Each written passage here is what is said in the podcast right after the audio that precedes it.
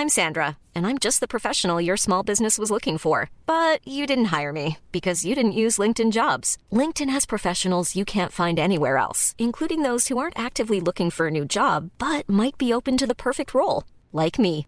In a given month, over 70% of LinkedIn users don't visit other leading job sites. So if you're not looking on LinkedIn, you'll miss out on great candidates like Sandra. Start hiring professionals like a professional. Post your free job on linkedin.com/people today.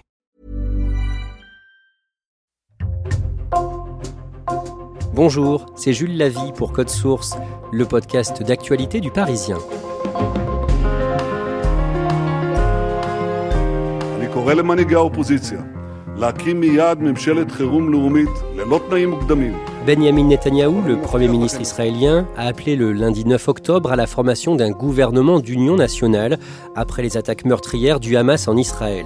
Attaque lancée le samedi 7 octobre par au moins 1500 membres du Hamas d'après Israël et qui ont tué plus de 900 civils israéliens. Près de 150 Israéliens, en grande partie des civils, ont été pris en otage par le mouvement islamiste palestinien. Depuis, les ripostes de l'armée israélienne sur la bande de Gaza ont fait près de 700 morts. On ignore le nombre de civils tués dans ces bombardements. Ces différents bilans sont datés du mardi 10 octobre. Pourquoi le conflit israélo-palestinien dure-t-il depuis 75 ans?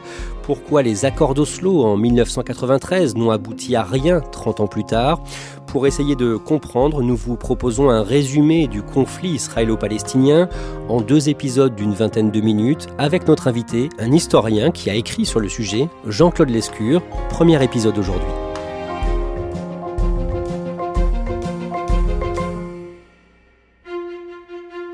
Jean-Claude Lescure, vous êtes historien, vous avez signé en 2018 un livre qui est régulièrement actualisé et réédité, Le conflit israélo-palestinien en 100 questions. Vous allez nous rappeler les principaux moments clés de ce conflit.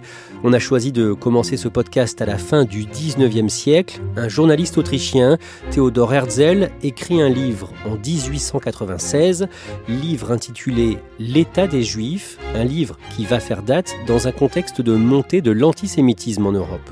On est à un moment euh, compliqué pour les juifs d'Europe centrale et de Russie. Euh, Le tsar, à l'époque, euh, entend chasser les nombreux juifs qui vivent sur son territoire. Il estime qu'il faut un tiers de conversion, un tiers de mort et un tiers de migration.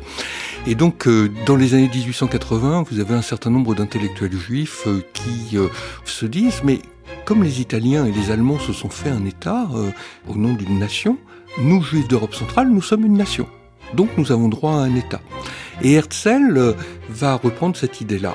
Theodor Herzl est donc un journaliste autrichien, mais il travaille en France et il est marqué par l'affaire Dreyfus. Théodore Herzl, il est euh, en mission à Paris et il couvre l'affaire Dreyfus. Et l'affaire Dreyfus, en France, elle joue un rôle tout à fait particulier car il y a une singularité française depuis la Révolution française.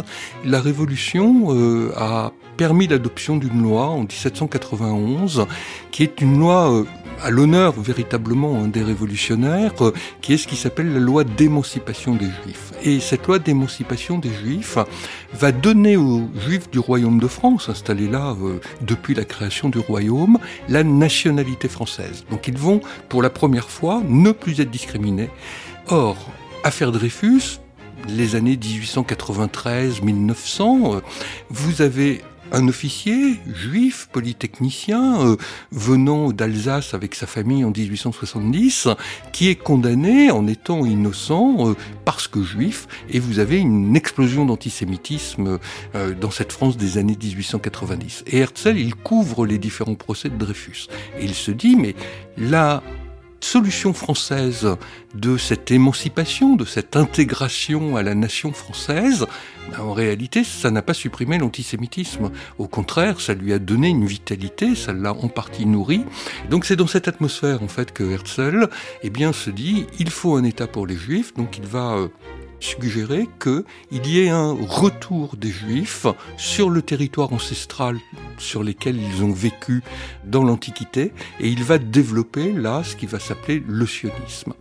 C'est la volonté de créer un État juif autour de Jérusalem, donc en Israël. D'où euh, les Juifs euh, sont partis, ont été chassés, interdits de territoire par les Romains en 132 de notre ère, après leur défaite face aux armées romaines. Au début du XXe siècle, notamment dans les années 20, des milliers de juifs européens viennent s'implanter en Palestine. La Palestine, à ce moment-là, est un territoire qui est sous l'autorité des Britanniques, qui ont écrasé l'Empire ottoman après la guerre de 14-18 et qui se sont emparés dès 1917 de la ville de Jérusalem. Et ces Britanniques, dans un premier temps, sont plutôt favorables aux populations juives, qu'ils voient d'abord peut-être comme un contrepoids euh, face aux populations arabes qui sont sur place, mais surtout la densité de population est très faible sur le territoire. Donc euh, il y a des possibilités de mise en valeur et ils vont encourager dans un premier temps des migrants juifs qui vont venir s'installer sur le territoire. Mais d'autres migrants arrivent en même temps avec les Britanniques. Vous avez des Arméniens euh, qui ont été exterminés par les Ottomans pendant la Première Guerre mondiale, des populations qui viennent de la région de Bakou. Donc il y a toute une série de populations mais la migration juive, là, eh bien, euh, elle entend réaliser le rêve de Théodore Herzl. Qui habitait euh, jusqu'ici sur ces terres? Alors sur ces terres, vous aviez des populations euh, arabes de différentes confessions, donc confessions chrétiennes. Vous aviez des populations musulmanes qui étaient présentes et des populations également arabes mais qui n'étaient pas fixés, qui n'étaient pas sédentaires, les fameux bédouins qui étaient dans le territoire. On est dans un endroit en fait de très forte circulation, parce que vous avez un axe qui va d'Istanbul vers les lieux saints, donc euh, des axes nord-sud, et puis vous avez des axes est-ouest, parce que le grand port classique de Césarée ou celui à côté de Haïfa est le point d'arrivée en fait des caravanes qui traversent et qui vont jusque en Irak actuel. On est vraiment dans une zone carrefour extrêmement importante. Au départ, le protectorat britannique euh, voit d'un bon œil l'arrivée des immigrés juifs. Ce n'est plus le cas ensuite? Ça va être le cas pendant une quinzaine d'années. Mais vous avez des premiers euh, heures avec des populations euh, arabes qui s'opposent à ces vagues de migration dès les années 20, dès 1921, mais surtout en 1929, où il y a des heures importants à Jérusalem et à Hébron avec mort d'hommes là. Mais en même temps, les premiers juifs qui arrivent éventuellement d'Europe vont acheter des terres. Ce ne sont pas des conquérants, hein. ils passent sur le marché euh, foncier et là vont acheter des terres. Et puis surtout, vous avez toujours eu des juifs sur ces territoires. Il n'y en a plus à Jérusalem. Ils ont été chassés, ils ont été euh, interdits de résidence sur le territoire. En revanche, vous en avez dans la partie nord d'Israël actuelle, dans la ville de Safed par exemple, où il y a toujours eu une présence juive pendant 2000 ans autour du lac de Tibériade. Il y a un moment où la Grande-Bretagne va bloquer l'immigration juive. La Grande-Bretagne, à partir d'une grande révolte arabe qui démarre en 1935, va euh, changer de politique. En effet, euh, vous avez une révolte arabe qui pendant trois ans euh, s'apparente, si vous voulez, à un mouvement de résistance d'abord passive, comme Gandhi le fait exactement au même moment en Inde. Et donc ils vont importer les techniques hein, d'une résistance, de non-paiement de l'impôt par exemple. Mais quelques groupes vont prendre les armes à la main, sans prendre aux soldats britanniques, mais également à la présence des colons juifs. Et à partir de 1938, le gouvernement britannique publie un livre blanc qui va interdire là l'émigration de juifs sur le territoire. Ça se produit au moment où le nazisme est extrêmement virulent euh, en Europe, début des camps d'internement et d'une politique euh, antisémite euh, menée par le Troisième Reich. C'est un moment où ils ne peuvent pas aller et jusqu'en 1944, ils ne pourront pas aller en Palestine. La Seconde Guerre mondiale et la Shoah, le génocide juif perpétré par l'Allemagne nazie, dans lequel 6 millions de juifs sont tués, donnent du poids à l'idée de la création d'un État juif. Alors juste après la guerre, euh, les États alliés euh, n'envisagent pas du tout euh, cette question-là. En revanche, vous avez quelques juifs survivants d'Europe qui vont tenter de migrer de façon clandestine vers les rives de la Palestine, mais ils sont très mal accueillis par les Britanniques, qui entre autres les enferment dans des prisons, notamment sur l'île de Chypre. Les Britanniques sont extrêmement fermes, à tel point que des groupes juifs vivant autour de Jérusalem ou de Tel Aviv vont commencer à mener des attentats contre les Britanniques en 1945 et en 1946, où euh, le grand hôtel du King David, où loge l'état-major britannique, saute après qu'une bombe ait été posée par un groupe terroriste juif sioniste. And the result of the crime, the tragic scene is like a serious incident during the Blitz. The hotel housed the British Army headquarters and the Palestine government offices, and casualties were very heavy. Du même coup, les Britanniques se rendent compte qu'ils vont avoir un mal fou à conserver le territoire euh, après 1945. La Grande-Bretagne est ruinée après la Seconde Guerre mondiale, elle ne parvient pas à remettre de l'ordre en Palestine et elle décide de rendre son mandat aux Nations Unies, à l'ONU. C'est ce qui conduit à un vote de l'ONU le 29 novembre 1947. L'ONU adopte un plan de partage de la Palestine entre un État juif et un autre arabe. C'est une décision euh, juridique euh, extrêmement importante qui fonde hein, la légalité internationale de l'État d'Israël. Il y a eu un vote de l'Assemblée générale. Tous les États, sauf les États arabes présents à l'Assemblée générale, ont accepté ce plan. Les Nations unies votent le partage de la Palestine entre juifs et arabes. Mais le partage tel qu'il est conçu par l'Organisation mondiale ne donne satisfaction à personne. Les hostilités loin de s'apaiser, reprennent de plus belle. Les Palestiniens se mettent en guerre au lendemain de ce vote. En Palestine, la situation s'est brusquement dramatisée. La population arabe s'est violemment émue de la décision de l'ONU tendant à partager la Palestine entre juifs et arabes. Aussitôt, des troubles ont éclaté et des incendies ont ravagé les quartiers juifs de Jérusalem. Malgré l'intervention des troupes britanniques, la population des quartiers menacés a fui parfois de sanglantes manifestations. C'est dans cette atmosphère de guerre euh, entre les populations euh, palestiniennes et les populations euh, juives de Palestine que les Britanniques, spectateurs, annoncent que à la mi-mai 1948, ils ne seront plus là. En gros, Israéliens et Palestiniens, débrouillez-vous. Et à la veille de cette échéance, le 14 mai 1948, le leader des Juifs d'Israël, David Ben Gourion, qui est à ce moment-là le président de l'Agence juive, une organisation sioniste, proclame l'indépendance de l'État d'Israël. Les Juifs célébrèrent l'événement et à 4 heures de l'après-midi ce même jour, Ben Gourion, qui n'avait cessé de lutter pour imposer sa conception du destin du peuple juif, proclama la naissance de l'État d'Israël. Il dit Nous appelons tous les Juifs de la diaspora à se joindre à nous et à nous prêter main forte pour faire que la rédemption d'Israël soit assumée jusqu'à la fin des siècles. Décrivez-nous ce moment historique. Ça se passe à, Tel Aviv dans une toute petite salle, hein. c'est pratiquement une salle de banquet. Ben Gourion euh, reprend euh, les idées bien évidemment euh, de Théodore Herzl dans son discours et le droit à un État juif.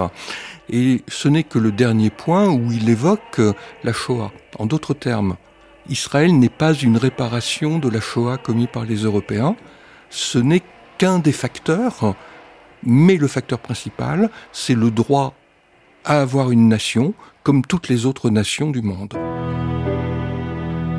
Dans les heures qui suivent, plusieurs pays voisins comme le Liban, la Syrie ou encore l'Égypte entrent en guerre contre Israël. Que donne cette guerre? La guerre euh, dure euh, pratiquement deux ans. Dans un certain nombre de cas, euh, vous allez avoir un cessez-le-feu. Ça aboutit en réalité à une première victoire israélienne menée par l'armée de Tsahal qui prend cette dénomination à ce moment-là. Les Israéliens ont agrandi en fait le territoire qui avait été donné par le plan de partage du 29 novembre 1947. Mais ça reste un tout petit État, c'est-à-dire que euh, il ne contrôle pas encore Jérusalem. Euh, Jérusalem appartient aux Jordaniens et euh, en 1950-51, la victoire est nette, mais aucun traité de paix n'est signé avec les voisins.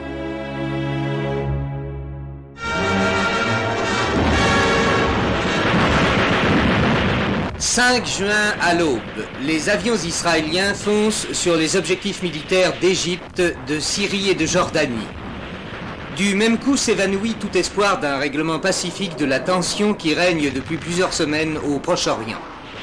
Agression caractérisée, disent les Arabes, riposte préventive, rétorquent les Israéliens. En 1967, c'est la guerre des six jours, une guerre éclair entre le lundi 5 et le samedi 10 juin, guerre lancée par Israël en réaction à des mouvements de troupes égyptiennes. Les Israéliens réussissent à écraser euh, toutes les armées arabes euh, alentour, à la fois au nord avec le Liban et la Syrie, euh, à l'est avec la Jordanie, au sud avec euh, l'Égypte, donc un front avec de multiples zones d'affrontement. Il s'empare de lieux saints. C'est d'abord la conquête de Jérusalem. Jérusalem, c'est la ville sainte. C'est la ville sainte parce que vous avez un rocher sur lequel Abraham aurait renoncé à sacrifier son fils Abel, et c'est là où euh, le premier contact entre Abraham et Dieu se serait fait, et du même coup, euh, c'est le lieu sacré des trois religions du livre. Pour les Israéliens, c'est là où se trouvait le mont du Temple de l'Antiquité, mont du Temple détruit au moment de la conquête romaine en 132. Et de 132 jusqu'en 1967, les Juifs ne sont que tolérés pour les grandes fêtes. Ils n'ont pas le droit de résider et euh, ils ne peuvent venir que en pèlerinage. 1967, c'est la fin de cette immense parenthèse de 132 de notre ère à 1967. Donc, pour des gens qui ont la foi, il se passe quelque chose d'absolument extraordinaire dans ces journées.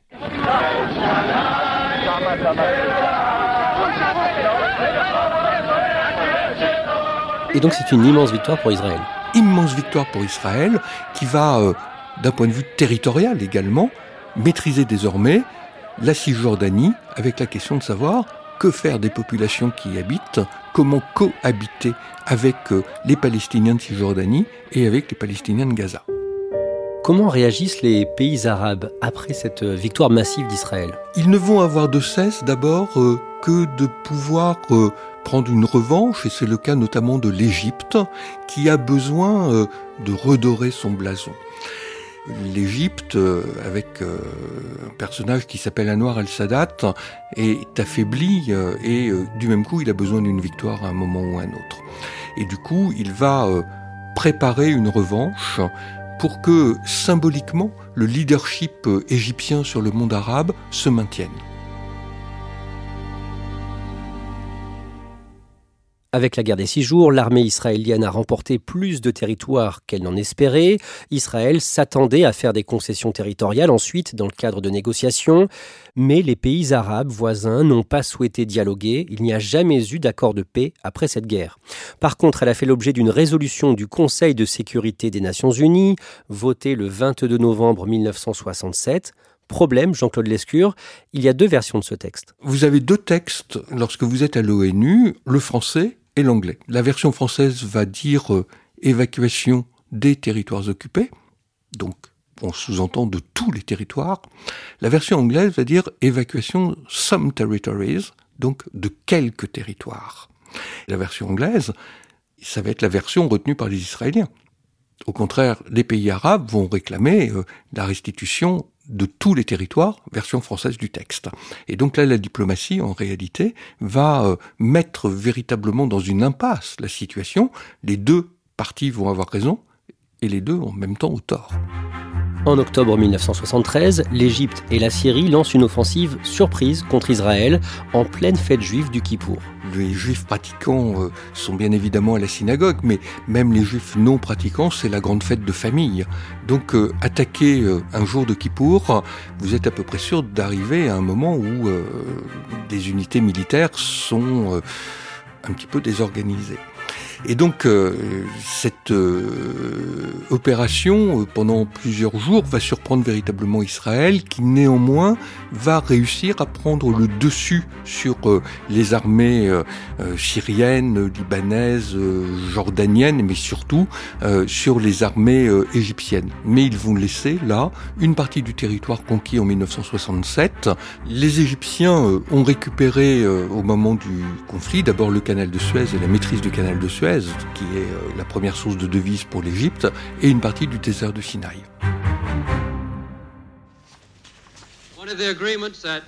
Pour le président Carter, visiblement le plus ému des trois, le titre de l'accord signé entre le président Sadat et M. Begin pourrait porter le titre de premier travail pour la paix au Moyen-Orient. En 1978, Israël trouve un accord avec l'Égypte. Quel est cet accord et en quoi il est important? L'accord de 1978 euh, est scellé euh, véritablement euh, sous le parapluie américain qui s'engage à le faire respecter, d'abord auprès des Égyptiens auxquels il va donner une aide qui est une contribution forte au budget égyptien, et c'est une garantie également pour Israël puisque les États-Unis s'engagent à continuer à fournir des armements aux Israéliens. Les accords qui portent le nom du lieu où ils ont été signés, Camp David, qui est la résidence des présidents américains, sont euh, un événement historique. C'est la première paix qui est signée entre Israël et un État arabe, avec une reconnaissance conjointe par un État arabe. Or, l'Égypte est le plus grand des États arabes et celui qui a été le leader du monde arabe pendant les années 50 et les années 60. Donc la symbolique, elle est très forte et elle va conduire là à transformer véritablement les relations internationales dans la zone, à permettre une pacification. Et quelques années plus tard, la Jordanie, en 1986, va également reconnaître l'État d'Israël et signer un accord de paix. Jean-Claude Lescure, en 1987, les Palestiniens lancent l'intifada, un mot qui signifie soulèvement. Concrètement, que se passe-t-il? Jusqu'en 1987, les mouvements de résistance à la création d'État d'Israël agissent depuis l'extérieur pour l'essentiel. En 1987, ce sont les Palestiniens de l'intérieur, et notamment de Gaza et de Cisjordanie, qui rentrent dans ce qu'on va appeler la guerre des pierres, l'intifada, ils utilisent peu d'armes de pistolets ou de mitraillettes, c'est des pierres, pour pouvoir euh, contester la présence israélienne sur leur territoire. C'est vraiment la manifestation du caractère national palestinien, le droit des Palestiniens à avoir un État qui leur avait été dénié en 1947 par les États arabes, et ils ont forgé leur caractère national pendant les 40 ans qui ont suivi. Et en 1987, on voit là une vraie manifestation d'un droit des Palestiniens à avoir un État. Le Proche-Orient maintenant, la guerre des pierres, le soulèvement dans les territoires occupés n'a pas perdu de sa force malgré les 300 morts palestiniens et les 6000 détenus. Au début, nul ne pensait que ce mouvement allait bouleverser, on peut dire cela, le jeu diplomatique au Proche-Orient.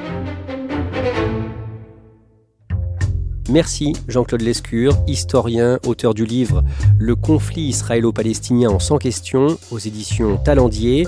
Dans le deuxième et dernier épisode de ce podcast, nous verrons qu'un nouveau mouvement palestinien va naître juste après cette première intifada, un mouvement islamiste, le Hamas. Cet épisode de Code Source a été produit par Raphaël Pueyo et Barbara Gouy. Réalisation Christian Mathias. Code Source est le podcast quotidien d'actualité du Parisien. N'oubliez pas de vous abonner sur n'importe quelle application audio pour nous retrouver facilement. Et puis pour euh, suivre l'actualité en direct, rendez-vous sur leparisien.fr.